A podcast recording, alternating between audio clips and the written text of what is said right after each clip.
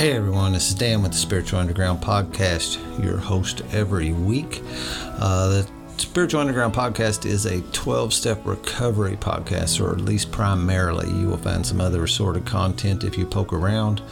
Uh, but most of the folks, uh, my life was resurrected as a result of the 12 steps, and most of the folks you'll hear here are stories of the same. Uh, TSSR, 12 Step Spiritual Recovery, is a book by James Christopher Cohn. It can be found on Amazon. It is the 12 steps for everybody, anybody and everybody. Uh, people who are currently in a 12 step program that may want another look at it or maybe even a deeper dive uh, might explore TSSR. Folks that uh, just couldn't find their spot in AA. Uh, just couldn't get comfortable in there for whatever reason. I hear that quite often. This is a back door to the same work. And here is the big one it's for people who normally would not fit in the typical 12 step fellowships. You know, mostly it's Gamblers Anonymous, Alcoholics Anonymous, Narcotics Anonymous. You had to have some kind of overriding uh, malady in your life to fit in a 12 step program, and you do not have to have one to come to T- TSSR. Maybe you're just sitting around going, man, my life shouldn't be like this. Surely there's more to life than this. Uh, the feeling that something is missing. Um, I'll say the same thing I say on a regular basis is that I guarantee you that if you will work these 12 steps and practice these principles in your life, your life is going to get better. And yes, it is a guarantee. Not only death and taxes, but also the 12 steps. Uh, it's a guarantee to improve your life. Thank you, Darren Frank, for the music that I play on the intro and the outro for this podcast. And we will get to business. I kind of watch the clock. I try to get all that stuff in in two minutes, and right now it is two minutes. Uh, my guest today, uh, I always like to talk about how I met him. Uh, we were going to this meeting called Relapse No More. It's on Monday nights, and uh, you heard us talk about Bobby, and uh, Bobby ended up taking his own life as a result of this disease, and he's the one that started that meeting, and then one of our other brothers picked it up from Bobby and continues to keep it alive. And uh, I just went to support it. You know, they uh, I like to go. You know, I like to go to meetings. Uh, that's kind of crazy talk now. Now, when I think back, how hesitant I was, like he had to drag me to a meeting, and I thought, oh my God, I'm gonna have to go to these meetings the rest of my life and um, now I crave to go to them. So went there to support some guys and uh, had a guy in there, and this is my perception of it. Uh, had shared during the meeting that he had just gotten out of a 30 day residential treatment place, and that was his first AA meeting or his first 12 step meeting period since getting out. And uh, I looked at him and I heard his voice, and you know, uh, as as happens fairly often, uh, higher power gave me a nudge and uh, kind of beelined it to him after the meeting. And uh, just to, I'll just tell this part of it too. You know, I it, it fell in my heart. That was the that was the Monday before my dirt retreat, my retreat I have every year. And it fell in my heart to invite him. So I got home that night and I texted him about it and told him that uh, I invited him. But I did it on a caveat. I said, you need to come to this Tuesday night meeting, come to the Spiritual Underground tomorrow night. And if you like the vibe there, you'll like the vibe at the retreat. But if you don't like the vibe at Spiritual Underground, and some people don't, uh, then you're not going to like this retreat. Well, he came the next weekend or the next night and uh, and made the commitment to uh, come to the to the retreat. So you know, I thought, wow, that's that's really saying something that a guy will will bounce out of a, a treatment and uh, and it's not bounce out like leave, but get out of treatment. And then you know five days later he's out in the boonies with some bunch of group of guys that he just barely knows and most of them didn't he didn't know them at all. Uh, he had met a couple of us uh, monday night or you know a few i don't know whoever was there to relapse no more and then uh, you know come into the spiritual underground meeting where you can only meet like so many you know you might remember some faces and stuff but uh, there he was showing up and uh, i kind of forced myself on him and uh, asked him to be my sponsee. I don't really remember exactly how that went. I don't. I never want to really do that, so I know it was in both of our hearts to go that direction. I didn't really force myself on him, but I did. Uh, I got the nudge from above, you know, and I've been real uh, fortunate on the sponsees God has sent me. Uh, they just are just fantastic friends today, and uh, so that's Daryk. Daryk is my guest today. How's it going tonight, man? What's up, Dan? Thanks for having me, man. Yeah, I'm glad Doing to uh, get you. Uh, you just got a 10 month chip, is that right? I did. I Yeah, did. so that's uh, and he's been through the work for for a little while now. What is your sobriety date? it is April 11th, 2022. 411. That's one of the numbers you call if you need something. I don't Mm-hmm. remember information or something. It's also a, it's also a type of box uh, for our, for like the electric work I do. Oh, is it Like there's a four square box, and then there's a bigger one. We call it a 411. a 411, huh? Yeah. That's the. Uh, I've never heard that jargon before. Is it just one with more cubic inches in it? Mm-hmm. Yeah. Yep.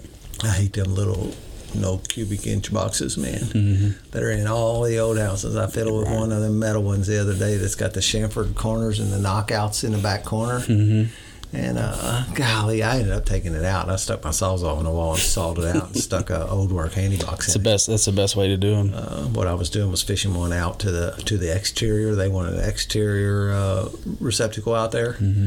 And there was an interior one there, so I could punch through and tie right into it and get them on outside. Mm-hmm. But like trying to get wires through that, and it already had two wires in it, so it was already full. Yeah. Especially those old And wires. I'm Like trying that. to tie into it. Uh, yeah, I want to make me some more room. Uh, so where did you grow up? Where, where where were you born? And Uh, I was born in Louisville. Um, grew up in J Town, um, right behind uh, kind of the outs the outskirts of J Town. mom and dad together then, or Yeah, yeah, they were together. siblings? Yeah, I have a brother. He is uh, 12 years older than me. 12 years older. That's Yeah. almost like an uncle. Yeah, yeah, pretty much. Yeah, that span, you know, I don't know. It seems like when you get beyond three or four, it starts being enough that it's, you know, like growing up, you didn't really have a brother, right? By the time you got conscious and Yeah. fif- five, six years old, kind of, and I don't know if that, you know, I can remember back to when I was three, but, uh, you know, if he's 12 years older than that, he's graduating high school and, Yeah, I was six years old. Yeah, when he left for college. yeah. Yeah, so So how was growing up? What? Tell me a little about it. man, uh, you know, I don't. For some reason, I don't have a lot of memories when I was real young. I, don't, I think a lot of people don't, but I know a uh, lot of alcoholics don't. yeah, it. Uh, Alcoholics, addicts. I remember I remember playing with my brother, you know, when I was real young. It's like under under before he left for college. Uh, we played baseball all the time. I was kind of like his uh, like it was just like me and him against the world, Hmm. you know. That's I remember feeling that when I was a little kid. Um, and I mean, things were uh, to me seemed great. You know, I'd hear my mom and dad get a little like at at night when I'd be sleeping, I'd hear them get a little loud you know. But um, it was it was really it was really happy, you know, for the for the early years, and then uh, when I turned eight, that's when they got divorced, and um, Did you know it was coming, or was it more of a all of a sudden thing? so all of a sudden. I remember I was. It's weird how I can remember the moment, you know, that like he told him that he told her that it was over. And you Uh, were there. Yeah, and and I don't know. This is one of those things that I I may have made up, but nobody. I've might have been told the story enough times that it now feels like a memory. I have some of them. Mm-hmm. Yep. I was playing. Uh, I was playing Mastermind as a little board game with my dad, and uh, he left, talked to mom, and then mom started crying and left. You know. Then we finished the board game. Mm, really? hmm Uh, And you know, I didn't really understand what was going on, but I, I remember her being really upset. eight years old. That's how my old my daughter was when I when we got my wife. I think it was eight. Might have been how old my son was. Uh, I will say that that is. Uh, I call it trauma. I think it is traumatizing for a kid Mm-hmm. when their parents split up. I think it's a I think it's a root of a lot of what's going on today is that early childhood, you know, you may not have had anything real bad happen to you, but that when the particular thing is bad enough and it just severs your identity at some level, you know, you know, all of a sudden mom and dad aren't living together anymore and um, it's it's tough to go through. You so how did you take it? Not very well. You know, my dad he moved. It was only about twenty minutes away, and they split custody of me. So I would spend a week at my mom's, week at my dad's. You know, for the next ten years. Yeah. And um, you know, I remember at first it was it was cool to. It wasn't cool. I hated it because I, when I was with one parent, I just missed the other one so much. You know, and I just I didn't understand that I missed them together. You know, it's just um, it, I just didn't feel right. I remember crying a lot about it. You know, eight or nine years old. Yeah, it strikes that security instinct big time when, uh, like I said, it's a, it severs you. hmm Um, do you remember anything like any particular things that like uh, did you s- start acting out in certain ways, or did you start not doing school good, or was there anything in particular that you remember? And maybe there's not. Um, yeah, I remember. I was never really good at school. you know, I never really applied myself. Um, I was in the maybe I was for I was always in the advanced classes, but I would get C's. You know, Hmm. um, which I don't know how that worked out, but um, Yeah, you never know if C's in advance is better than B's in a regular or Mhm. A's in a regular. yeah, or what made it advanced anyway. You know, I don't know. I remember kids being in the advanced. I remember I never was. Right. I found school very boring, and that's why I didn't like it. hmm uh, subjects I liked, and for whatever reason, like I can remember, I liked history, and you know, and I so I'd get an A in history, but you know, uh, and for whatever reason, I've always been halfway decent at math, and uh, so I got medium good in there, but stuff I wasn't interested in, could you know, I just didn't. It just didn't hold my. I know today that I could have gotten better grades, capable of getting better grades Yeah, yeah. uh, and try to tell you, you know, you don't have kids yet, but try to tell your kids that someday. there's a few of us born, you know, there's people born with that uh, learning disability and things like that, but I think the vast majority of us are pretty goddamn smart. Uh, for whatever reason, the system doesn't tap into that the way that it. Yeah, it's just one straight narrow path. If you don't get it, too Yeah. bad. Yeah. So, uh, what do you like, junior high, high school, or like when, how things progress? Your story. My story. So, I think I was. I was 15, I think, when I was, when I started drinking. Um, me and my buddy that lived in my neighborhood, we were a real tight group in the neighborhood. We played basketball, sports, everything outside. And um, he had an uncle that would, uh, what he told me, he said he'd fall asleep a lot. Hmm. And uh, so we went over to his house, and sure enough, he fell asleep. And I noticed that there was a lot of beer cans, you know, on the floor and on the dresser. And so he had a 12 pack of Budweiser. And uh, so we took it. We took it back to my mom's house. Um, I think we drank four or five each, you know, and uh, took a took a stroll out over around the neighborhood, you know, that we were familiar with. And Yeah. it was. Uh, I I remember really liking it, you know. Did I you was. feel like you got pretty drunk? I feel like I had I a mean, four or five at uh, that age, I would think it would, especially buds. I was feeling. I felt great. I, it didn't go too far. Okay, I remember we saved a couple for you know Yeah. for next time. Do you ever miss them? What's Did that? he miss the beer you stole? no, he did. He had no clue, and uh, he ended up being. We would go over there a lot, you know. After that, Would he give you beer? yeah, he'd buy it for us. We just have to. He didn't have a car, so we we would. It was right when I got my license. Once I started getting my license, I would take him to go get some for Yeah. him, and he'd buy me one too. Yeah, we had a. Be careful with that rubbing your feet real loud. Okay. We had a few old men around that. uh, One of them I remember specifically that I now today worry about how dangerous that actually was. Maybe because he was some kind of old weird man, and he would play these records and tapes for us that were dirty, and uh, they were funny. hmm But and he never wanted us to leave. He would go get us. You know, if we would take him to go, he would go get us liquor. Mhm. And uh, but when we got back, he wanted us to stay there with him.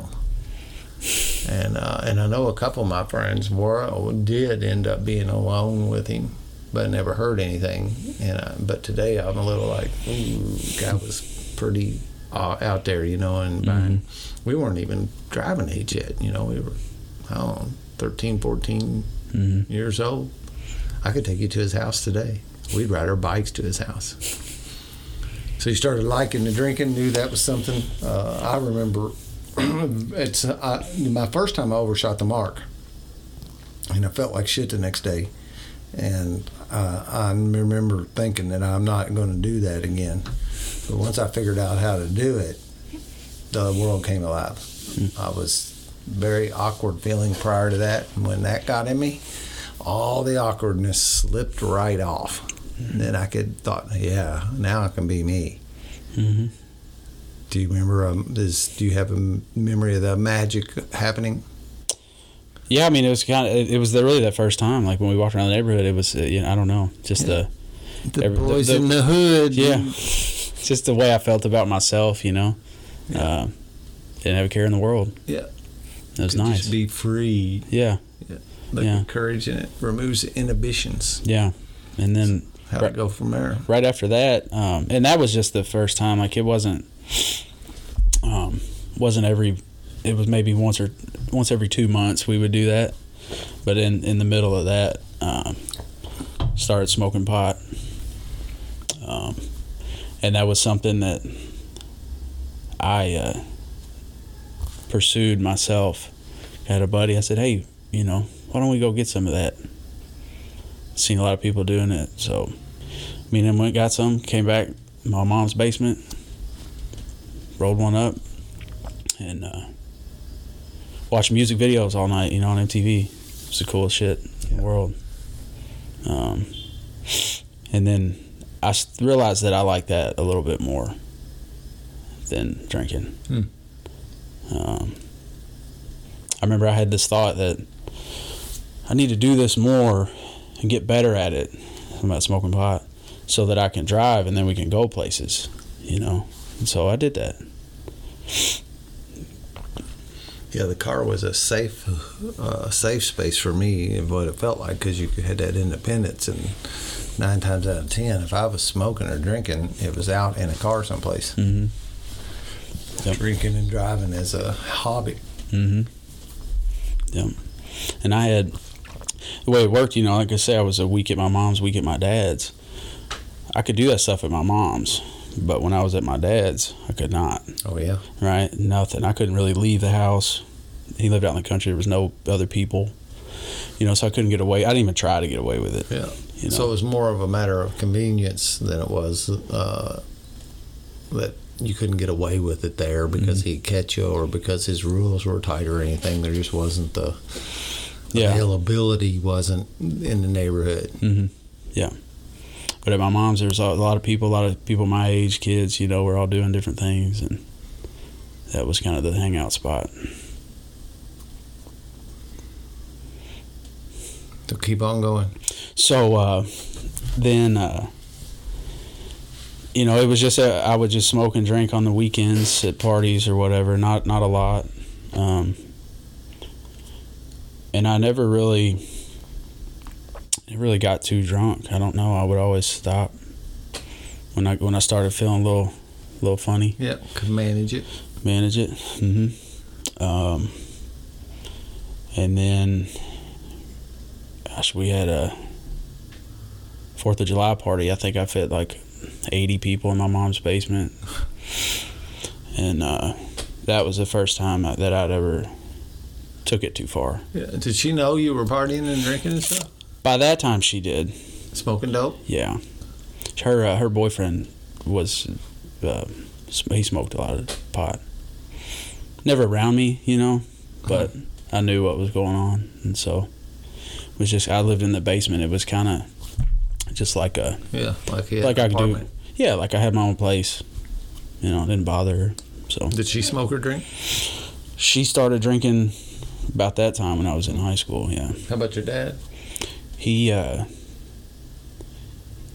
he would drink, but I never saw him drunk. Mhm. And uh, It's kind of me. I saw people drinking. What I say today is it like normalized it for me. yeah, You know, there was no like, it was what you did when you grew up. it was uh, on both sides of my family. It was like that every function, Yeah. and I never saw anybody drunk. But I noticed once I once I started drinking and I hung around them, I realized how much they were drinking. You know, but um, yeah, so I, it really I didn't think anything of it when I started. I just wanted to try it.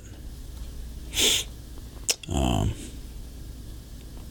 so then I decided to go to. I got accepted somehow. I got accepted to UK, and uh, moved to Lexington. Started up there, and a couple of my buddies went with me. They went to school there too, and Wow. so we. Uh, I had an apartment off campus.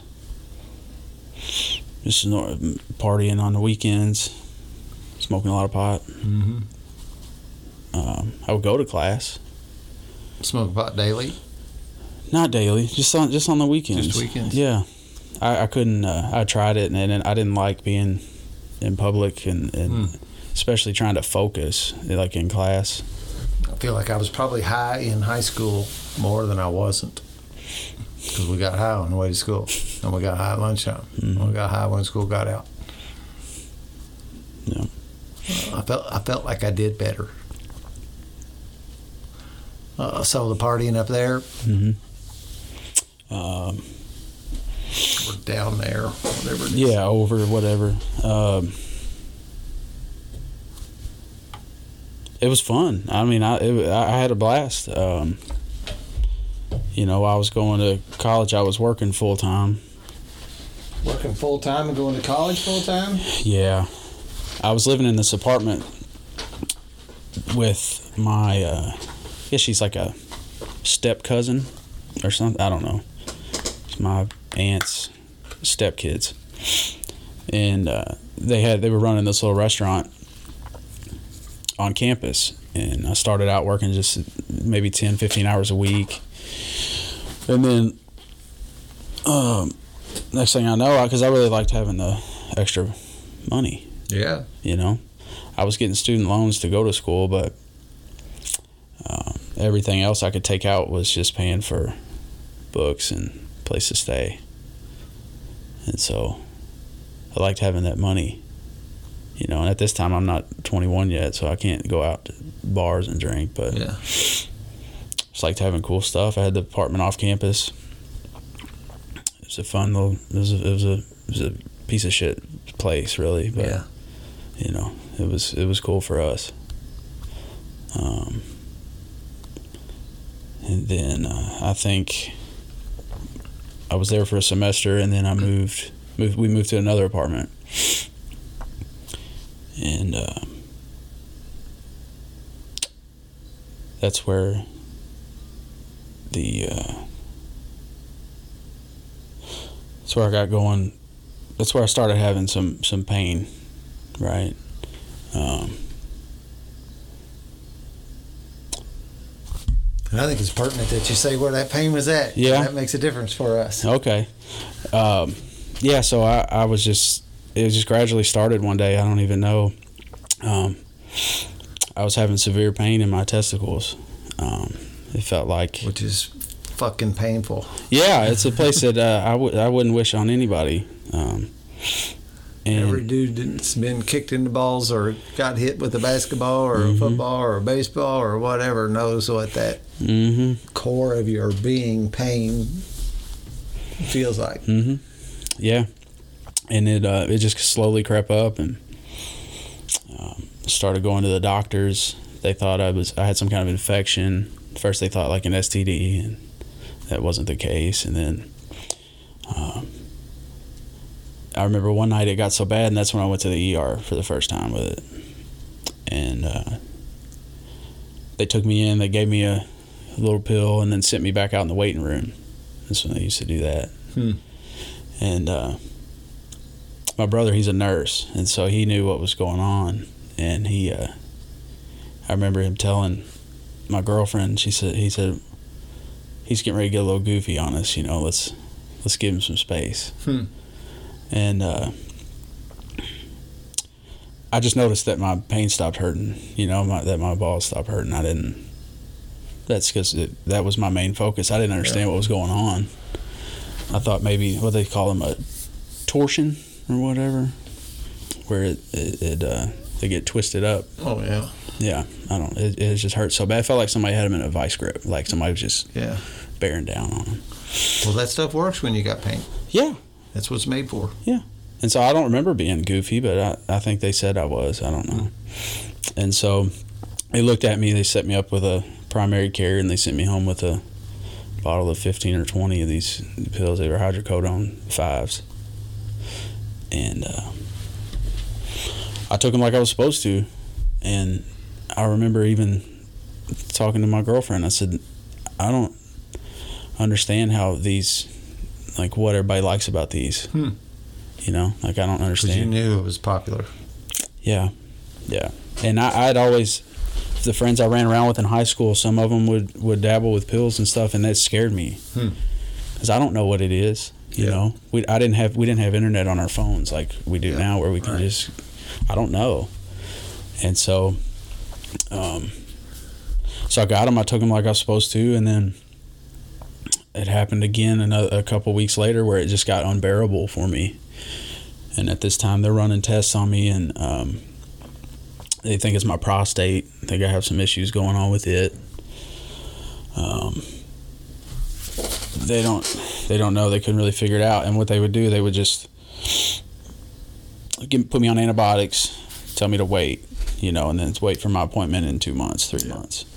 See if this works. Yeah, try this, try And this. that seems to be a lot of the medical thing is they they, they take a stab at it and hope Mhm. they hit. You Mhm. know. And uh, go ahead though. They yeah so it uh so it kept getting worse and there was i was going to the er i went again to the er and uh they did the same thing the same they gave me a 10 or so and sent me home told me follow up um and i think it was i think it was after that second time that i kind of realized like that it made me feel different you know like a, a, a little better um and I was just taking like I was supposed to. I was taking Right, one yeah. every four hours, you know, or six or whatever it was. And some uh, people say that you know it doesn't really make the pain go away, but makes you not care about it as much. I I feel like they they really did make it go away, and I don't know if I can They say that's yeah. true. Yep. I'm not saying that's uh Yeah, yeah like an always, but that is one of the things that gets tossed around is that the acetaminophen in there relieves the pain, and the narcotic makes you not care as much about the pain. I could see that. Yeah. Um, so at this point, I'm not sure how it happened, but we knew some people that uh, could get these pills without me going to the ER. And uh, so I would buy, you know, 10 or so, and last me a couple weeks. It would just, whenever it would get real bad, I would take one. Um, and then I think I start I just start buying more. I think, and all while I'm going to the doctors and trying to hear what they say, and they put me on this and they put me on this, and as soon as I get home, I'm googling, is this like hydrocodone? Hmm. You know. Um, so I think it was a few months in that my brain had kind of already switched to like it's the only thing that's helping me, and I really like it. Yeah. Um, and so I think it. w- I want to say that went on for a couple of years. And they couldn't figure out what's wrong with you. Couldn't really figure it out. No, they called a a guy in that used to work at the VA. He would work on um, like uh, combat veterans, you know, who had their legs blown off or, or whatever. He was a urologist or had their everything blown Their off. junk blown off. yeah, and uh, so he he kind of moonlighted over at the university every once in a while, and they hooked me up with him, and he kind of after rooting through and well, it's not this, it's not cancer, it's not you know the process, and he said it's a that I have uh, some phantom pain. That there's nothing going on, but my mind's telling me Hmm. that they're hurting. Right, and so I'm like, well, you know, they, they compare it to like people who when they lose their leg and they complain that their foot is hurting. Yeah. that that's not there anymore. Yeah. But you still had them; they weren't gone. Yeah, yeah, they're very much still there. Um, they were just hurting a lot, and so And there is a thing of, uh, and I've heard it, and there's actually watched something the other day that talked about, it, and there's like a term, and it had the phantom thing in there about like people that get hooked on pain pills when they stop them, their mind will tell them that that is still hurting. hmm You know, and it's not necessarily that it is, but the like I've always talked about that beast within us, that t- disease. It will it will do whatever it takes to get more of what it wants. yeah, and that's that's what amazes me when I look back now. It's like I know it didn't start that way, you know, but I wonder how much, if if that is the case, how much my mind was just f- screwing with me. Yeah. And there's no way to measure that For years, right, Or yeah. When a person comes and says they're hurting, there's no kind of like blood pressure cuff you can put on them and go, "Yep, it is hurting." Mhm. I see. I believe you.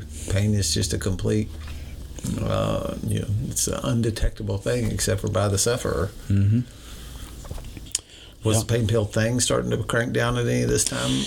So it it had already started, but it wasn't. Um, The Was it- clamps weren't that tight yet. They weren't that tight quite yet, and so he, uh, what he told me was, he said, "We've got surgery that you can do, where they go in and they strip the nerves of your nuts, and it may work, it may not."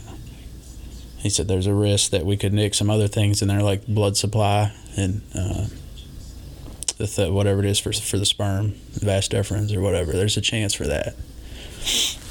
And so that was scary to me. And and i've got these pills that are working.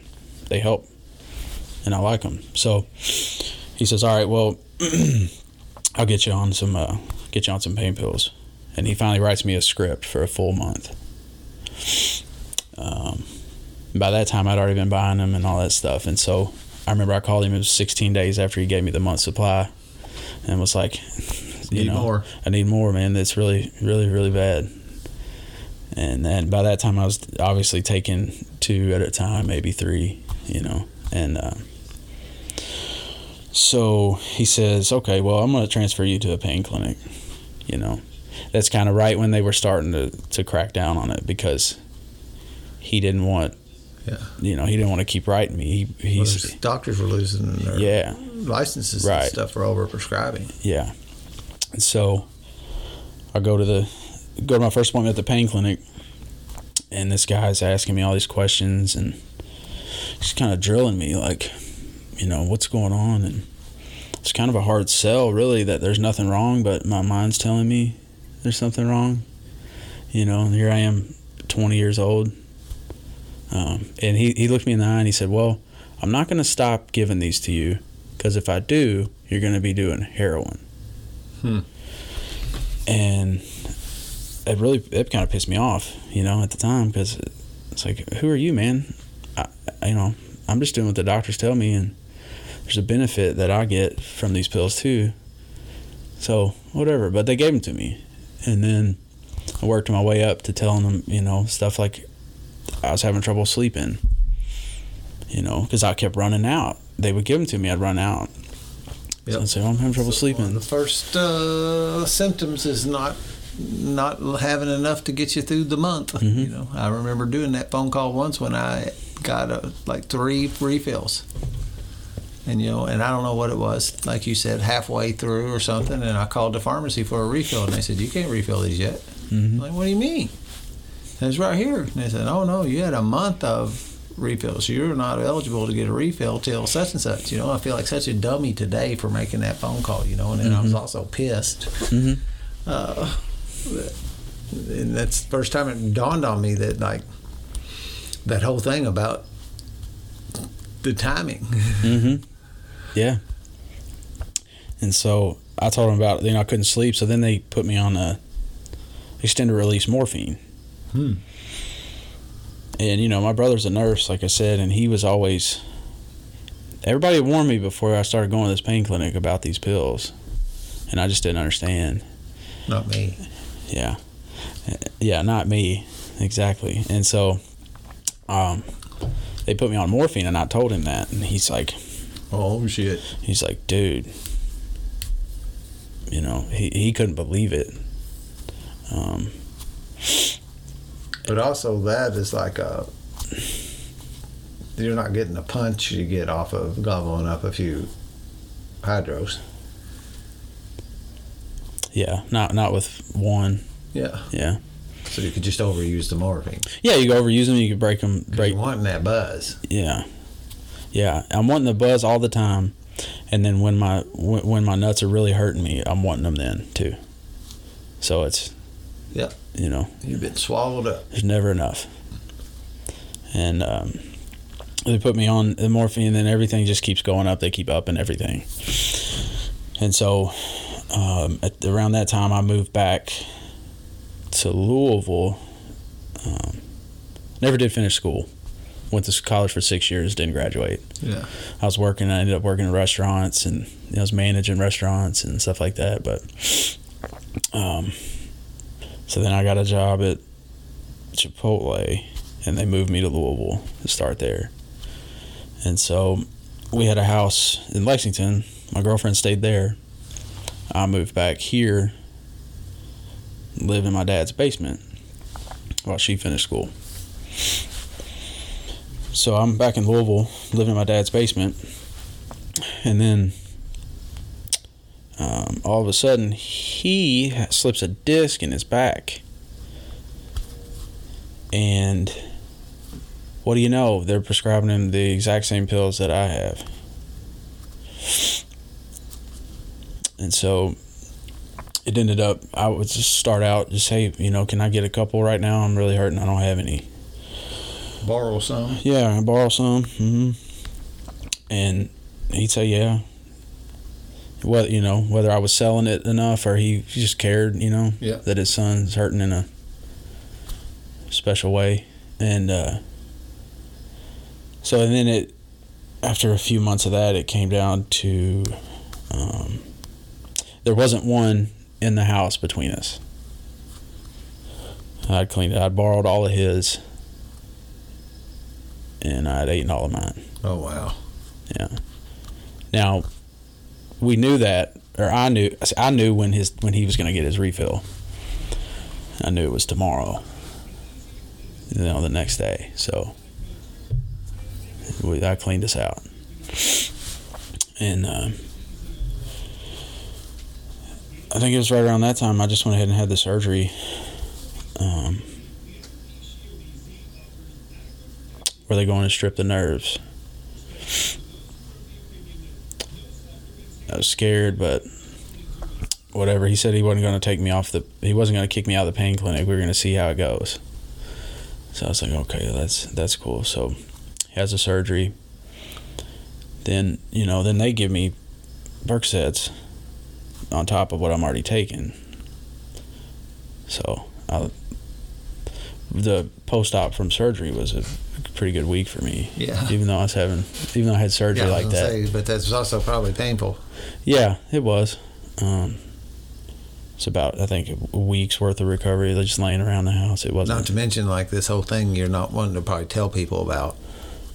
I'm gonna guess that you're not. It's that that like right today, I wouldn't give a shit about telling people my balls are hurting and I'm doing that. But yeah. uh, when I was a young man, I'd have been wanting to keep that hush hush. hmm I would, yeah. And so, um, it didn't really work that well. I felt some relief on one side, but not on the other. Hmm. And so, I think it was about six months in between. Then I had it again, and then I knew what I was getting after the surgery. I knew the pills I was getting. Well, they did another They did another one. treatment on him. Yeah, another treatment on him, and then, um, gosh, so it ended up.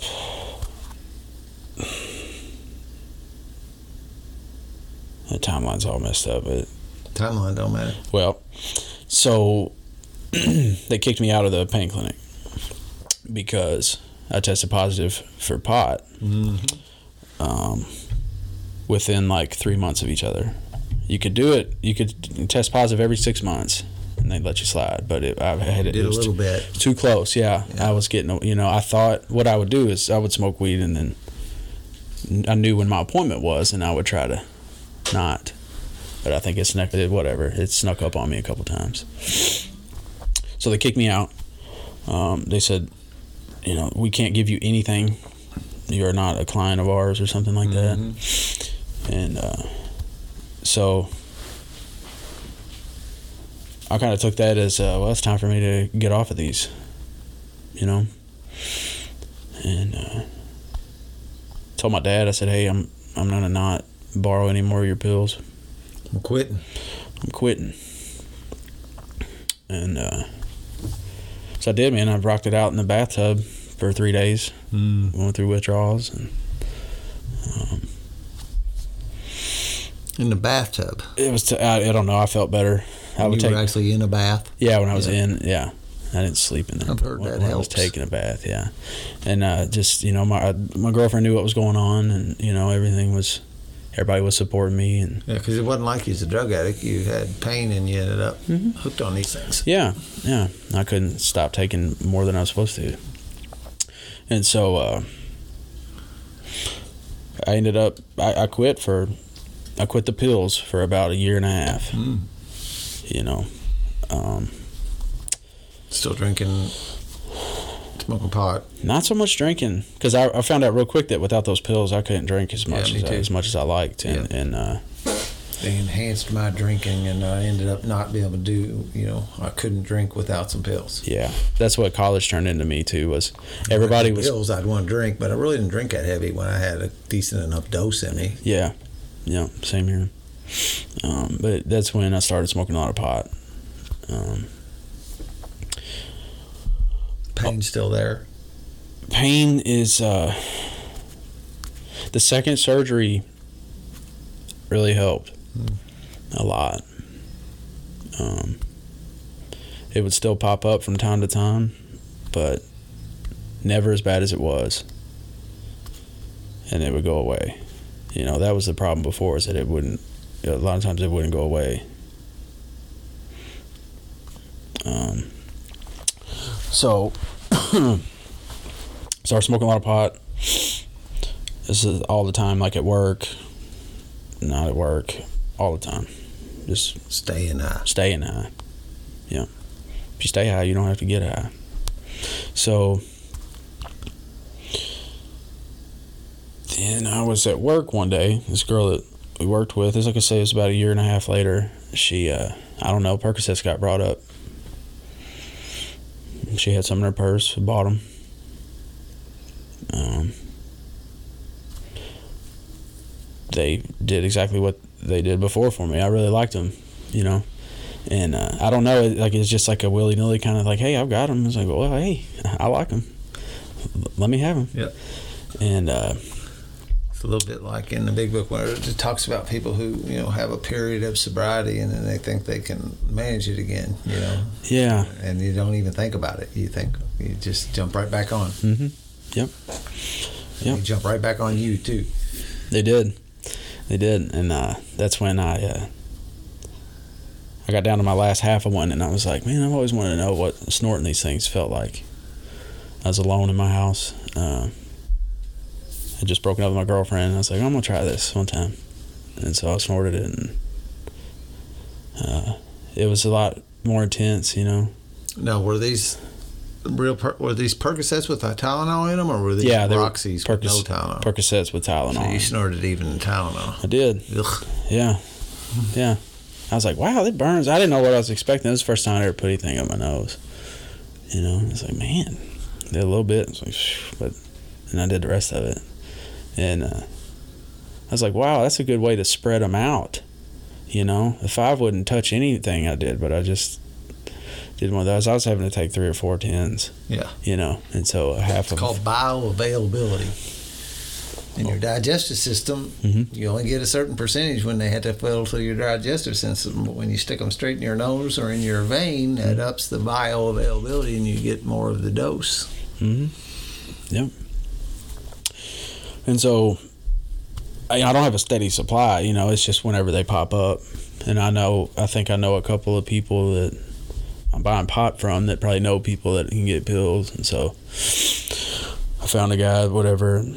Then he, then that's when the Roxy's came in, the the Percocet 30s. Um, they're smaller, easier to snore. They didn't burn. It's like, all right. So I start out with start out with one. Um, a couple weeks, got another one. Week got two, and then it just progressed to where I was doing those all the time at work. I was working two jobs at this point. Um, so those little things were like thirty dollars a piece. You do six a day. I'm not good at math, but it's a lot more money than I had. So I was doing electric during the day and then working rolling burritos at night. And uh, this guy kept running out of the pills, you know, and so I would get sick and I didn't know anybody else. I would get sick and then Yeah. get them and then be really well, but I wouldn't miss a day of work. I would still just go through Really, the motions and just be miserable and and fucking you know I mean it was it was I don't know. it's know horrible. I I yeah That Oh. cycle of being dope sick on a yeah regular basis is horrible. yeah and never, nobody like why, why are you in such a bad mood Yeah, I'm not man just dying inside you know and yeah, yeah. trying to fool everybody and then I'm trying to fool them when I'm high you know so yeah, yeah. One day you're great, one day you're shitty. yeah It's Like we look like real weird people. yeah Nobody can figure us out. I'm weird Especially already like girlfriends and shit. uh-huh. People that are really close to you, that really pay attention to you, and you've got that cycle going, and they don't know about it. Mm-hmm. Yep. And so, I'm at Chipotle one night, and the, the one of the guys that we just hired, uh, he likes those pills too, and he's got somebody that's got some other stuff, and so next thing you know, I'm trying heroin for the first time, and uh, you know, after I did it. The next day, I was just like, "Oh my gosh, dude! This is this is what you know." That was always my big my big thing that I said I would never do. You know, all the family members knew, and you know, Yeah. I, I used to get Like that doctor said something to you. yeah, I used to get high on those pain pills and sit there and watch intervention and be like, whoa, I'm not like you know, it's not me. Yeah. No way. No way. So it scared me for about a week. I was like, oh my god, I gotta get this shit together, and then. You know, and I'm getting sick again for a week, and I'm still going to work, and I'm not you know, it's it, it uh it didn't keep me away for long, but a little bit. And next thing you know, that's that's what I'm doing. I'm snorting heroin Daily. daily, multiple times a day. When you had a supply that allowed you to keep it rolling, but you were probably broke as fuck all the time. I was able to get 100 150 dollars every day. Really. Yeah, I was working side jobs and and uh, I was just working. Yeah. But that'd be all. You were empty then. Oh yeah, I was out. Yeah, I didn't have it. That's what all my money was. You know, that's my main goal in life. Yeah. Borrow it if you need to. Sell shit. Yeah, I don't know. I didn't have anybody to borrow it from. Hmm. I didn't want to ask, Yeah. and I knew if I couldn't make it today, I'd make it tomorrow. So I'd just be sick for a day. Yeah, hang in there. Yeah, there's always going to be more. It turned into where money was like, I know I'm going to get more tomorrow, so here, take it all. Um, how does that work? Where you're getting paid like daily? I was doing uh, what I did is I found an electrician that also sold dope and and did a lot of side work. So, I So would you would work for dope. I would work for dope, and most of the time, and money. It would be both, and Both. then yeah. Um, and so I go to my Convenient. yeah, I go to my normal job during the day, do electric work, and then um, go work for him at night every night, at least for something.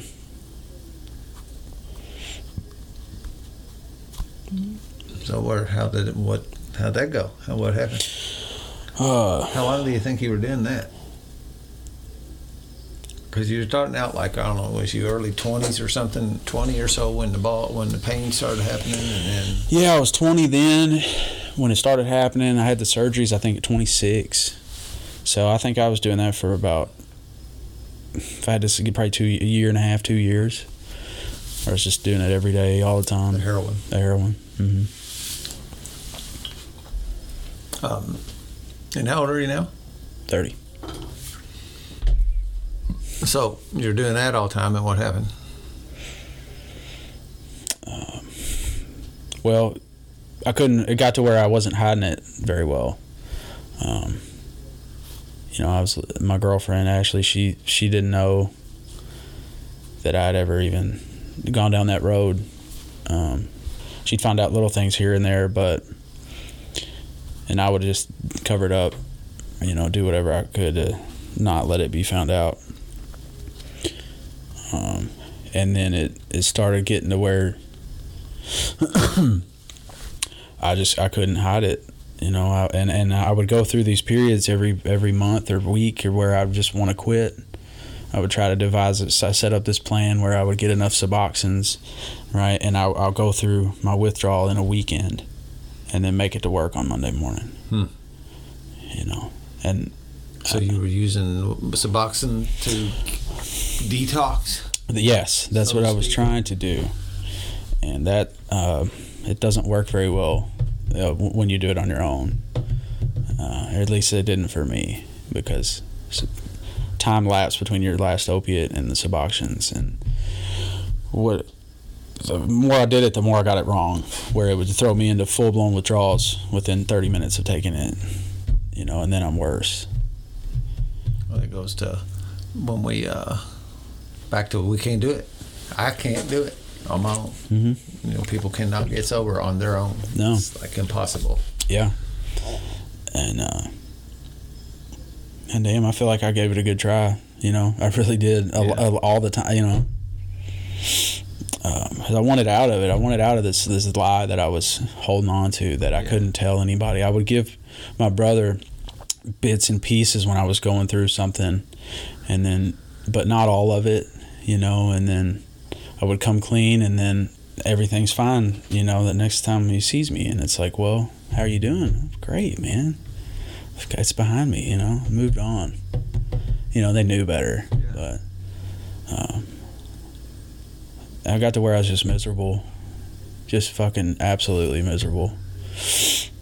Um, here I was lying to my girlfriend, the the girl that loves me the most, lying to her about everything, lied about how much money I was making, what I was doing, you know, everything, everything.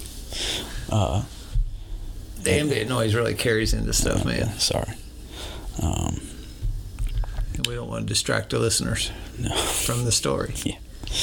Um, so I just got tired of lying to everybody, and then you know all the all the while I'm working, I'm doing this electric work, which is uh, something I take pride in, you know. But now it's it's I feel stupid saying that because I was high, you know, for so long while I was doing it, Yep. you know. Um, but it, uh, you know, I was always worried I was stealing from my boss. I was I was doing all this stuff in every every aspect of my life. I was fucking it up in some way Yep. and I, I don't know i don't want to say i could see an end but i knew like it's something was telling me that like it's gonna something you're gonna lose like i don't know just didn't feel i had to get out you know somehow i don't know You felt a bad ending coming down i felt it sometime. yeah and uh, it kind of happened for me I, I got a hold of some bad dope and i really it, it i don't remember a couple days I was going to work. The guys have a picture of me on a 12 foot ladder, nodding off. All right. Um, went over to my buddy's house and like trashed his place. He owed me some money, like not in an aggressive way, but um, come home to my girl and she. It was just real obvious that Something wrong with you. something was wrong. So then she's going through the phone. She's seeing. She's. It's all. It's all spilling out, you know, and I'm not. I don't even know what's going on. And so I kind of start to come to over the next couple days. You know, I didn't lose my job or anything, but so my plan is to go to uh, uh, the methadone clinic, which I had gone to before. Um, and it helped me with those with to not be sick while I was working and doing all that stuff. But I was really going to give it a shot this time, where I'm just doing what they say. So do it for five days, and I'm just going through these withdrawals that are just worse than I've ever. You know, it's, it's always worse. And um, these people are telling me at the methadone clinic, they're like, "Wow, you really do want to get want to get sober, don't you?" Like they they had a couple people come in and listen to me, and just because I was being honest, you know, and I know when I had been in there in the past, it was that was never an option. It was the lie to give me the drugs. Yeah. And I was being honest, and they uh, they're like, "Wow, you really want this, don't you?" And I said, "Yeah, yeah, like, yes." And so I go sit down, and then I look over and I see one of my drug dealers in there Mhm. getting methadone, and it just uh, just realized that it, there was no way. How how am I going to get off of this while I'm still getting it? I don't know. And then it was just like, well, I just had enough. And so my brother, where I'd where I'd been open and honest with him, um, at like these breakthrough points for me, uh, he'd always told me he had a place for me to go to rehab if I ever wanted it. And uh, I was sitting in that methadone clinic, and I texted him at like five in the morning. I was like, "Hey, man, I'm ready to go." And uh, so he drove down. You know, I told my girlfriend, I was like, "Hey, you know, how do you, I think I may need to go to rehab?" And it she kind of, she still didn't, even with all this, she still didn't realize the severity of it all, because she just found out what was going on a couple days ago. And uh, so they drove me to Willisburg, Isaiah House, and that's where I did. That's where I did the 28 day program there. So check yourself into a residential treatment place. Mhm. So what they do to you? They gave me um, what it felt like was they gave me some Tylenol and told me to go to sleep. Just like go lay down in the bed, and uh, that's pretty much what it was. There wasn't because I was I was on the methadone, so they couldn't do uh, they couldn't start a medical detox for like ten days Hmm. or something because that methadone has such a long half life that it stays in your system for so long. And so they just gave me some stuff to help with the withdrawal symptoms, and uh, told me go lay down. Said you don't have to do anything for the first four days you're here, but Ride it out. Yep, ride it out. And you know, th- this is all my, this is all new to me. You know, I thought I thought rehab was like for the I didn't know what to expect. I thought it was for the lowest of the lows, people sleeping under bridges and stuff like that. You know, and uh, it's a real humbling experience for me. Just I think the disease it feeds us um, inaccurate pictures of what what's going on, what what is going to happen, and what's what things are for. You know, uh, I definitely thought the first time I walked in an AA meeting, I thought I was going to see a bunch of under the bridge kind of folks in there, hmm and I walked in, and it was a bunch of middle aged regular people just like me. hmm Yep. Is, the people that were in there were were they like you, or was it uh what was it, the other patients? There was a lot of there was a few alcoholics in there. It was a sixty man dorm um, with like eight bunk beds in each room, and it was um, there was a few alcoholics sprinkled in. Most of it was um, meth and heroin, and people coming off that. And what surprised me was there was uh, more people that had never touched a needle in there than one of the people than the people that were using needles Hmm.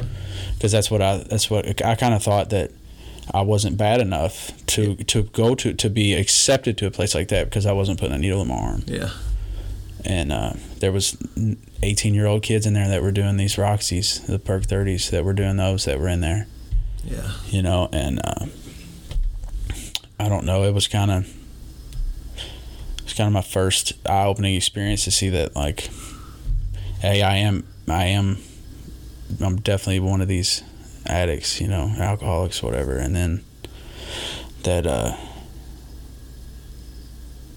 I don't know. They're just like the, we're all is that. It's just, it's the same disease, and they they really push that. Um, really push the stuff it does to your brain, um, and then educated you. They on what this educated me a stuff lot. Yes, um, and that was helpful for me a lot. Yeah, a lot of know, people, you know, especially at first. yeah, it doesn't. You, we, for whatever reason, we need to know, right? Mhm. There's a thing where people, you know, that scientific medical side of it uh, helped me too, kind of broke me through.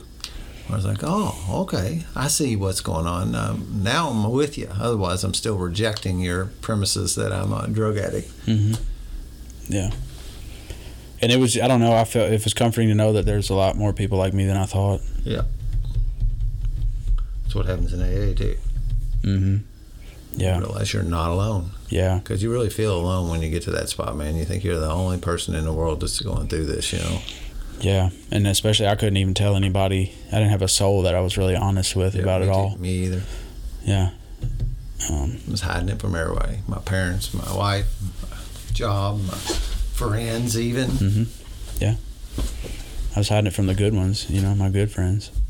I wasn't buying dope off the street, so I didn't even have dope dealers like that knew my problem. hmm You know, I didn't Yeah. have those people where I need some more.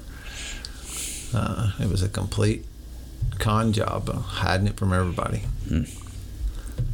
So did they? What did after ten days? Did they start a medical detox or?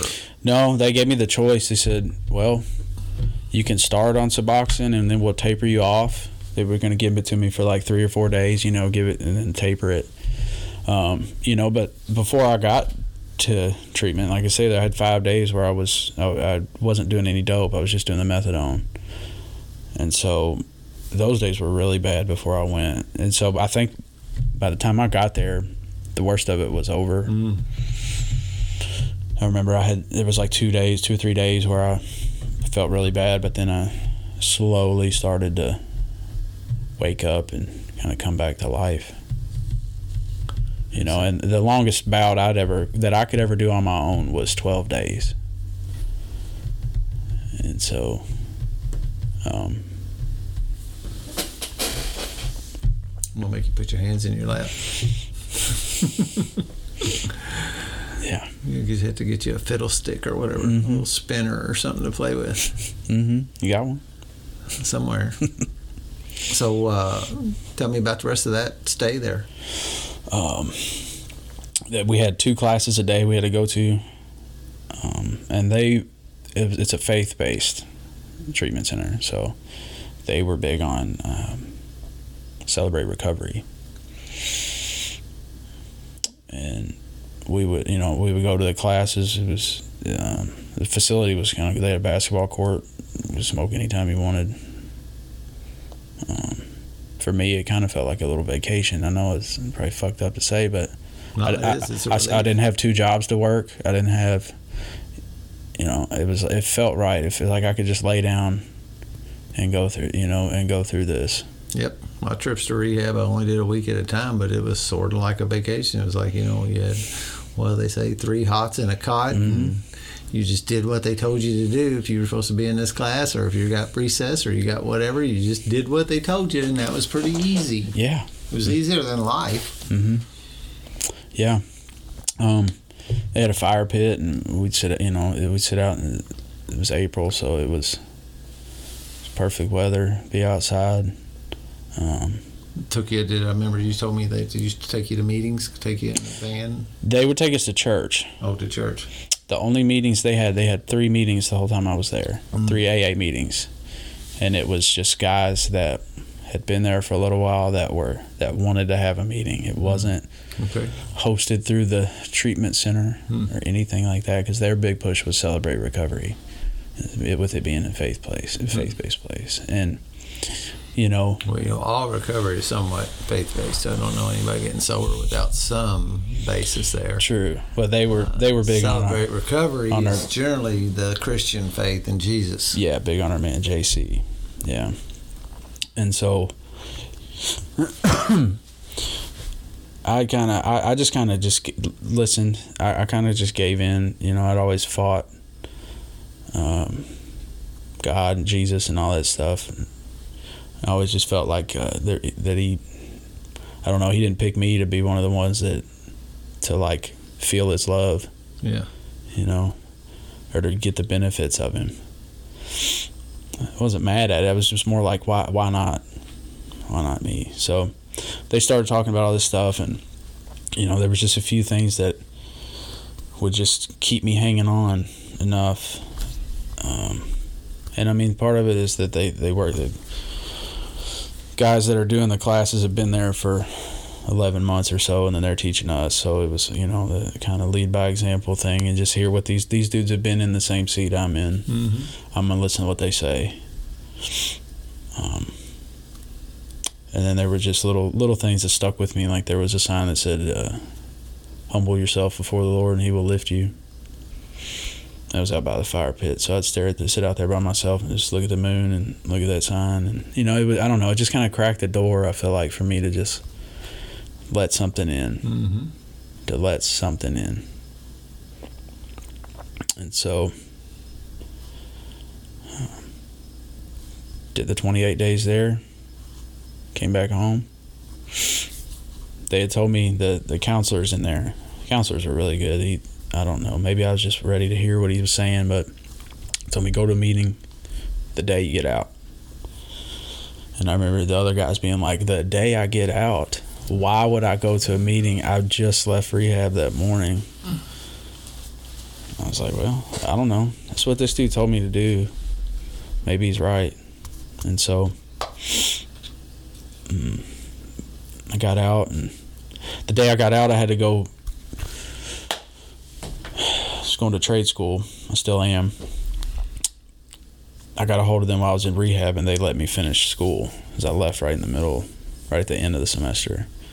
So when I got out, I, they told me I had to go to class that day. It was the class. Our classes were on Mondays. That's when I got out. So I went to that class, and then he let us out early. And I was driving home, and I thought, well, maybe I'll see about one of these meetings. And that's when, To get on your phone and find one? yeah, What you did? yeah. Do you know anything about the token, or do you know anything about me? So I'd been to in the f- back up in that little time period where I had that bad dope that put me out for a couple days, and then I had and then I started the methadone clinic. In those five days where I was just doing the methadone, I was going to meetings. I went to a uh, with a buddy of mine that I worked with. I went to two speaker meetings. Went to uh, like a those meetings at the churches where they have dinner for everybody, like a benefit kind of meeting. Hmm. And uh, then I went to a couple of NA meetings, you know, and so I think I went to like six or seven meetings in those five days. So it was kind of just like a crash course of like, holy shit, you know, holy kind of holy shit. I don't really, I don't know what to do. So I kind of been familiar with them a little bit. Yeah. So you've been to a meeting. Been to them, but never spoke. Never Yeah, right. really. Just I talked to my buddy that we went because he was going through some stuff, but um, yeah, I would just listen. And this, the speaker meetings really kind of touched me too. Like the ones I went to, just to realize that you know, I always thought I was gonna have to lose everything that I had before I got sober Yeah. and the speaker meetings I went to, they they just told their story and how they didn't. Yeah. A lot of us don't. Yeah, and so that that gave me some hope because So you went to that. You went and did your trade school stuff that Monday, and then landed in the relapse no more meeting that night. that's it. I'd been to the Token Club I think once before. And then I told part of that hmm about, and I don't know how accurate it was, but I did talk to you right then. And Yeah. you know, when you shared or was set since um, my sponsor says the same thing about me that when I shared, he heard something that tapped him and said, "Go help that dude." And so I heard that, and I did. Uh, I don't really remember exactly how the sponsor thing and all that. I don't know if that happened after the retreat or before. Uh, I think I told you to go ahead and call me every day. I don't think you did the first few days. No, this is what I remember. So I remember. I don't remember what you said in that Monday night meeting. I don't remember that. I remember meeting you. Um, and then you let's see. Then I, I saw, sent you a big giant text that night I talking about the retreat and I didn't even see it till the next day. till the next day. Um, and then I went to the, this is how I remember it. I went to the Tuesday meeting. We were standing out there talking. And After after the meeting, the meeting after the meeting, and um, the, spon- the sponsorship got brought up, and I said, "Yeah, I do need one, you know, or something." And you said, "I remember you saying, well, I think you know a pretty good one." And I was like, "Well, who's that?" And he's like, "Me." That's what you said. So, um, he told me to go home and pray on it, and call you tomorrow. And I'm pretty sure I did.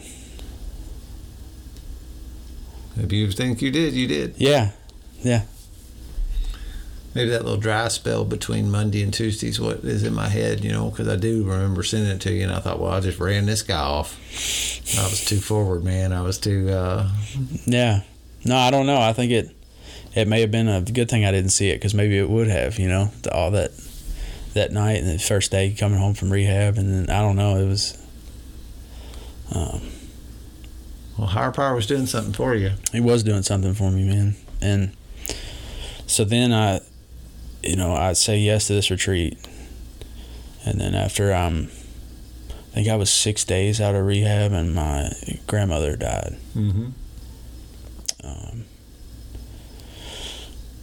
you know, and that was a it was a heavy one for me. She was she was like my favorite person in the whole world. Um, Is it your mom's mom or it's my mom's mom. Yeah, we lost my mom's father during COVID, Hmm. um, and so um, I would always I would take care of her as much as I could, um, even while I was in the madness. You know, it, I feel bad because I was there physically, but mentally I was Yeah. not there for her. But physically I was. You know, so sh I knew we weren't sure when she was going to die. And so you talk about the retreat that you had. I wasn't sure if I was going to be able to make it, you know, and it just worked out where she passed. And then I had the retreat.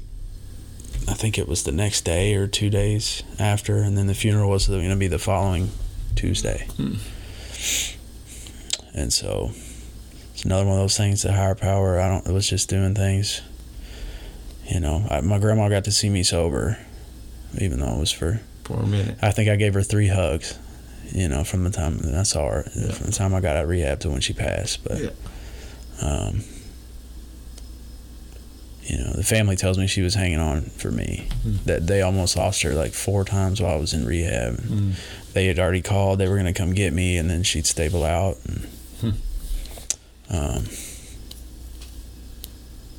so yeah, so So then uh, I remember, it, you know, and I know I could see it a little bit. That I, like at the retreat, a little bit of the deer in the headlights, kind of like what the fuck am I got myself into? In a sense, I'm not exactly sure if I was reading that like like I saw it or not. mhm. Uh, we had a few new, really new people there, and I always try to do that. Uh, what did that weekend? What was your perception of that weekend? um, it was uh, it was amazing. It, it was like a I feel like it was like like a kickstart, you know, to get my support group going, you know, and it it opened my eyes just as you know a bunch of dudes being honest and vulnerable. Um, and the fact that it, this is working for these guys. You know, I, re- I you're absolutely right with the deer in the headlights. I had no clue what was going on. I didn't, under, you know, but It didn't matter. it didn't matter. No, and uh, I've been using a word called immersion lately. You know, Immersion. You, have to immerse your, you know, when you become immersed in this stuff, it will get in you. You know, and and the deeper we immerse you, the quicker and the less hold the disease can get can can maintain on you. Mm-hmm. You know, and that for you that first weekend like that, you'd been through thirty day residential thing. You were out for a week, and then you got a weekend with all these guys that are doing recovery the way we do. Mm-hmm. Uh, you got like baptized. You know, you got immersed in that way, Yeah. Yeah. and uh, you know, it'd be hard to for somebody you know to experience those weekends and walk away thinking anything but that they you know most people walk away thinking well, well I want that whatever that was Mm-hmm. uh, and the you know our second step says come to believe right so we're going to come to believe in that because i'm seeing it before my very eyes of uh, 20 dudes who are like you said worked for them Mm-hmm. and they claimed all weekend about how it was working for them so Yeah. you can't like deny it you don't have uh, I don't believe any of these sons of bitches. You know, Right. You don't really have that. Yeah. You don't have It's coming from everybody, you know, Yeah. and and the but brother- brotherhood and the support that you get.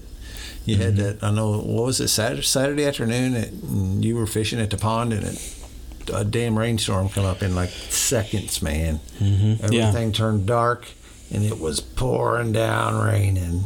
yeah. And I kind of do a little head count, wondering who's out because it was free time, air time. Uh, what happened? Just tell that a little bit. So I was down there and I saw the, the, the sky get a little dark and I thought, well, Plus, you were catching hell out of the I was on catch- the back on the front end of that storm. yes, yeah, that's what I was gonna say. I was like, well, I'm gonna hang this out because I know they like to bite right before a storm hits, and so uh, I catch one a couple pounds, and I was pretty excited about it. I'd been trapped in a cage for you know in rehab for I hadn't had a chance to go fishing, so um, so I, I catch one, and then next thing you know, I mean, it's thunder and it's, it's it's coming down pretty heavy, and I also realized that I don't know how to get back to where I am. Um, we rode there on a four wheeler, and I was facing the back way. I was sitting, my legs were hanging off the back of the four wheeler, and so I don't know. It's you don't get a real good view of where you're going when you're looking the opposite way. Yeah. And so I know there's I see these two trails. I thought, and so I took one, and then I ended up at this house. There's this other little house out there, and uh, there's nobody there, but it's got a little roof on the front of it. And so I'm like, all right, well, I got a dry place. You know, at this I'm already soaked, but at least I've got a Place. I can stand outside, Yeah. outside of the rain, and not sit here and continue to get soaked. Yeah, and uh, I, I look in this house and I see the doors kind of open, and I'm like, well, I don't know whose house this is, so I don't want to be. I want to catch a B and E on a retreat, you know, for my with my AA guys, and so I just sit out there for seemed like about 45 minutes or so Well, that storm moved through. while the storm moved through, and it, it was uh, it was one of the most peaceful times that I've that I've that I had felt in my whole life. Here I am, I'm out in nature where you know I'm just I'm alone by myself, and I'm at, at peace. yeah, You know, and found shelter from the storm. found yeah, there's some of that primal stuff in there too that where it's like, yeah, you found shelter, got away, and That was what we call the chalet. Lay, the chalet. That is our little A-frame that I first started hunting in when I was a little kid, and we refurbished it there some years ago now, and it's a nice little, cool little. Nothing to say. It's a cool little A-frame chalet tucked back in the woods, and it is a it is a very, uh, very comforting setting. Where it's Mhm. kind of nestled in down in there yeah, creek running right beside it. And, um, so then let's talk about the step work a little bit. Mm-hmm. So give me your ideas about what you felt and your thoughts and of walking through that. um, reading the book we started out there it, it was uh, it's just nice to learn to learn more about it to learn that uh, to have it to see it written out the way that I feel um, it's really stuck with me and just helped me feel like I'm yet again, I'm not the only one going through this stuff. Um, and then we chose to do my third step prayer back at the cabin where we had the retreat. And uh, I don't know, it seemed it, it the fact that we made it such a big I don't know not that we made it a big deal but we Yeah, took the make it a big we took the time to go up there and, and go It's to that and go to that spot um, It's a decision point where you're going to make a true decision mhm, to really do this thing. yeah And it is a big deal. And that's why I try to make a big deal out of it. I try to, you know, celebrate and ritualize these steps so that it, because it is a big deal. Yeah. And I really liked what you said too. You told me that if you want to back out, now's the time. It's right here, you know. You're like we don't have to go any further. No pressure. No pressure. Yeah. And uh, I was like, "Whoa." He's he's, you know, he's we're I'm, we're serious about it. So uh, I did it and and and just saying that prayer it, it, and I, to mean it, you know. It always same thing as everybody. I'd always prayed when I help me get through this workday. I'm sick. Help me do this and that and that and that. And but just kind of like uh, throw waving the white towel. Yep. And that's the way the step prayer reads, you know, take me. Build with me and do with me as you will. I offer myself to you. Um, uh, yeah, I'll just say from a sponsor standpoint, you just did everything, you know, and that makes it real easy for a sponsor. When a guy will just do the work, Mhm. uh, you know, there's that line in there says that some of these we balked. And when you got a guy balking or dragging his feet and that kind of thing, it makes it difficult. Because I am convinced that I have a responsibility to give this away at the full dosage. That's something else that I've been dealing with and talking about here lately. That it was given to me at the full dosage, right? And my life was completely transformed and revolutionized, as the book says. And then for me to like give something to you that's less than that, uh, it feels like a spiritual violation. Yeah. Uh, I have to, but the, but you have to cooperate with me for that to happen, right? I can't do it by myself. Yeah. You have to cooperate. You have to take the take the uh, suggestions and do the work. And you know, when I say I'm going to sp- I sponsor by assignment, that's got it for both my sponsor and Scott Lee. I'm going to sponsor by assignment, and I'm going to expect you to do your assignment week to week. I'm going to give you assignment every week. I want to meet with you, and I want you to have your assignment done week to week.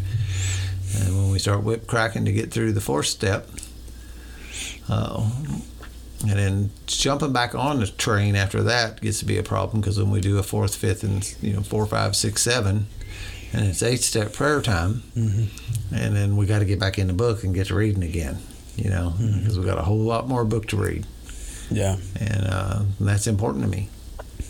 Any particular things that's going through yours? Any anything in particular that you talk about that rings your bell as far as the steps went? 'Cause it hasn't been done that long, Right. and it's still doing amends, Yeah. which is typical. hmm Um, I mean, the fourth step. I mean, the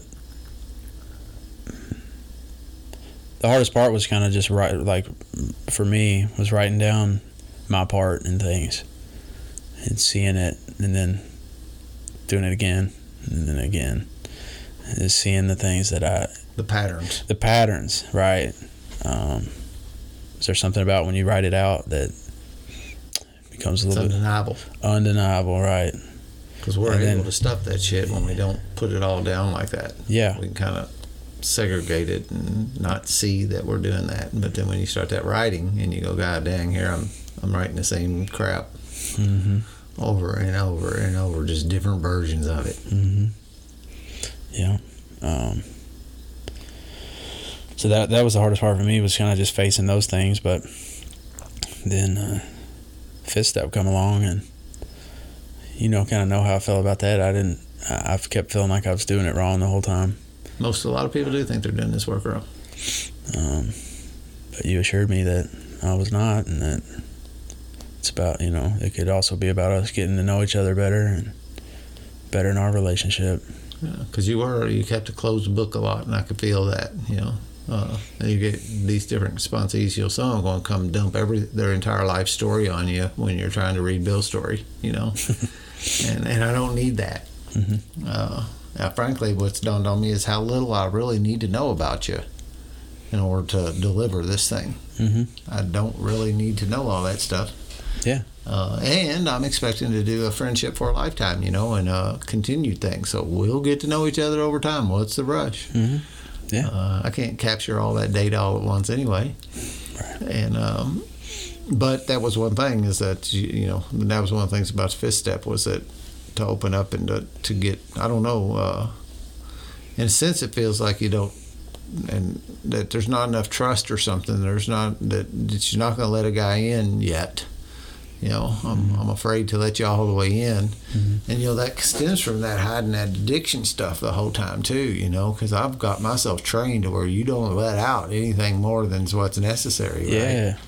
Mm-hmm. and you get here and you're in that pattern Yeah. and, and you know uh, what I say is that I learned from an early age that my friends weren't safe to talk to to tell things to they wouldn't keep things in confidence Mm-hmm. uh, they would straight up make fun of you when you were vulnerable Mm-hmm. so you sure as hell wasn't going to do that again Yeah. and uh, and that's a hard habit. That's a hard thing to break. You know, and today I might be more of an open book, and maybe I maybe overshare sometimes, because most everybody knows what's going on in Dan's life. Mm-hmm. Um, any particular amends? Um.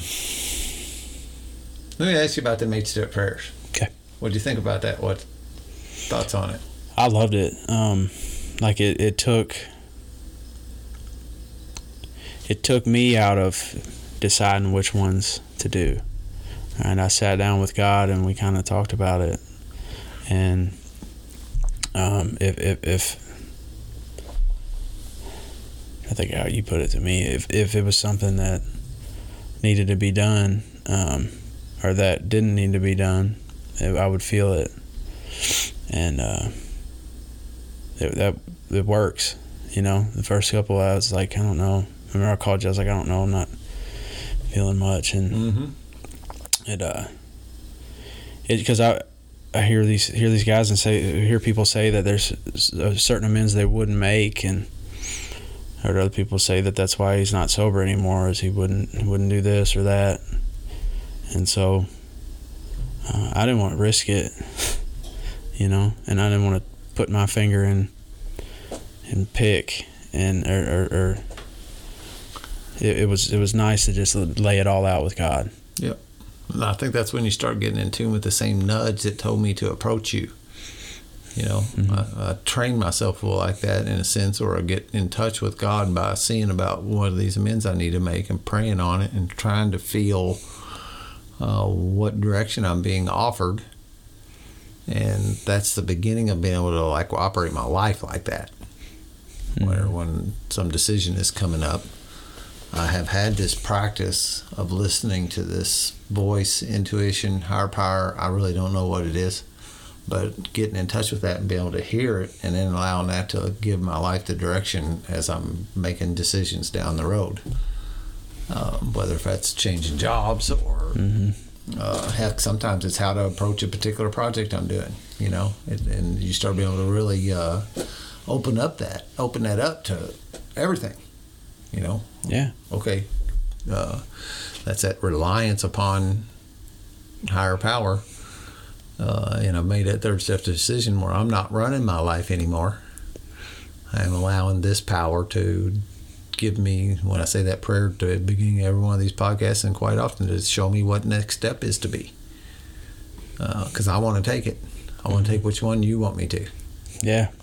not the next one I want to. It's freeing too to. To, to, to live that way. Yep. You get to like You can just sit back and enjoy the ride. You know. Yep. And you still have to take the actions and stuff, You but do. you don't like have to drive, you know, like your foot is not stomped on the accelerator pedal all Right. the time.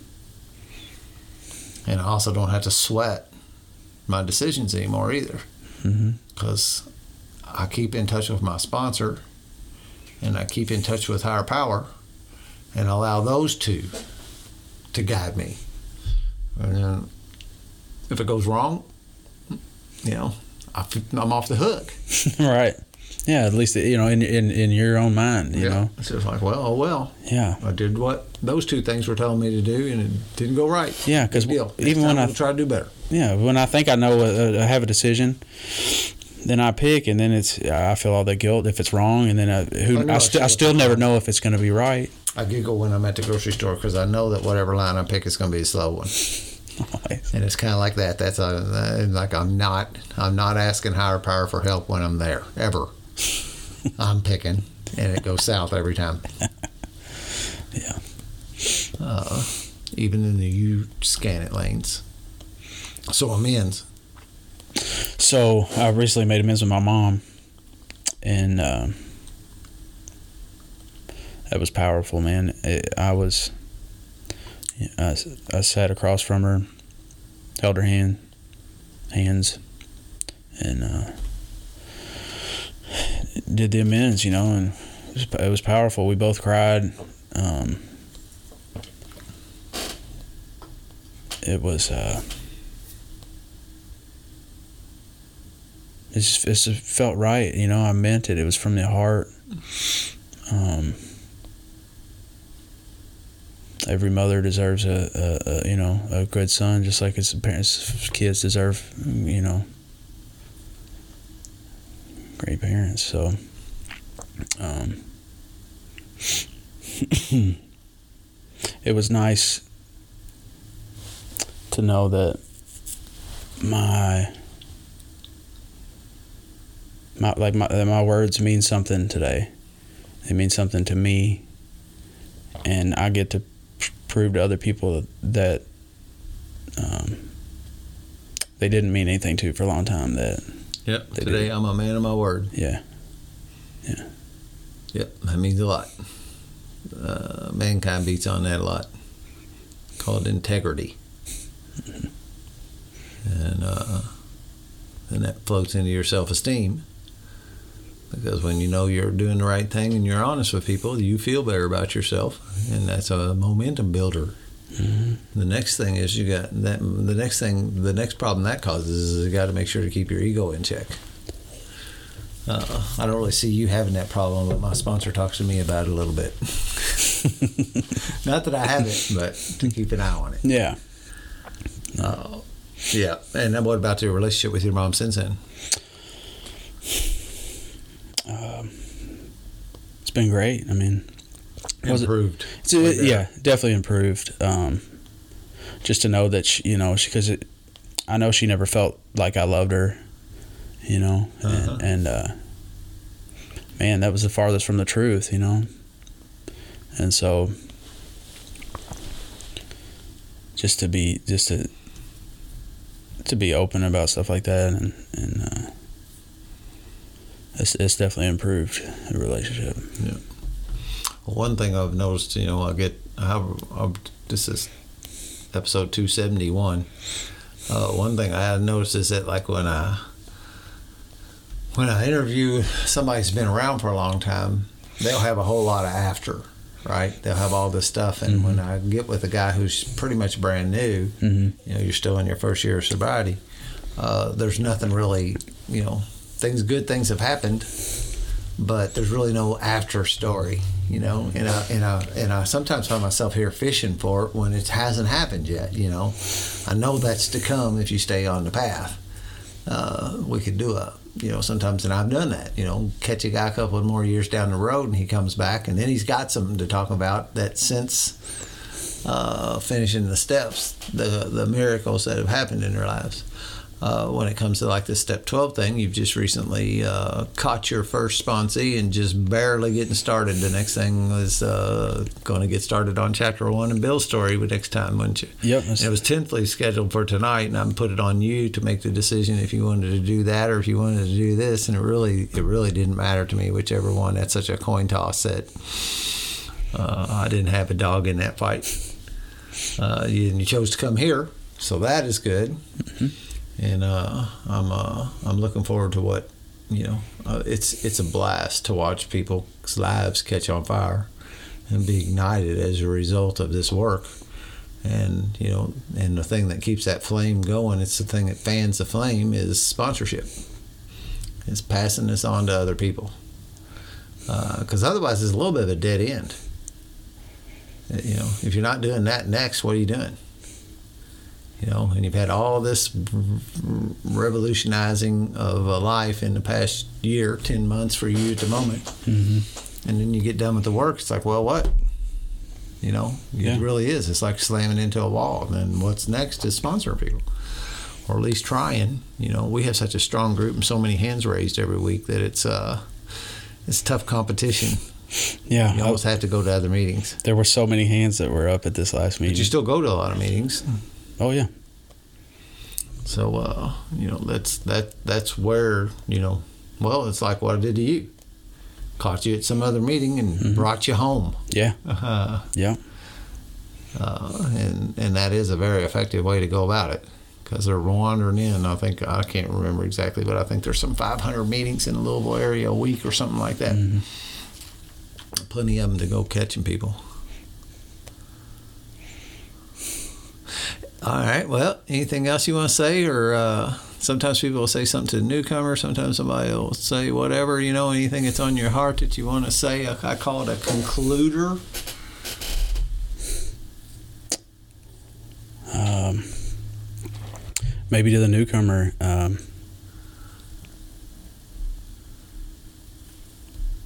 just give it a shot. It's kind of what I was doing, and it turned out to be the best thing I ever did.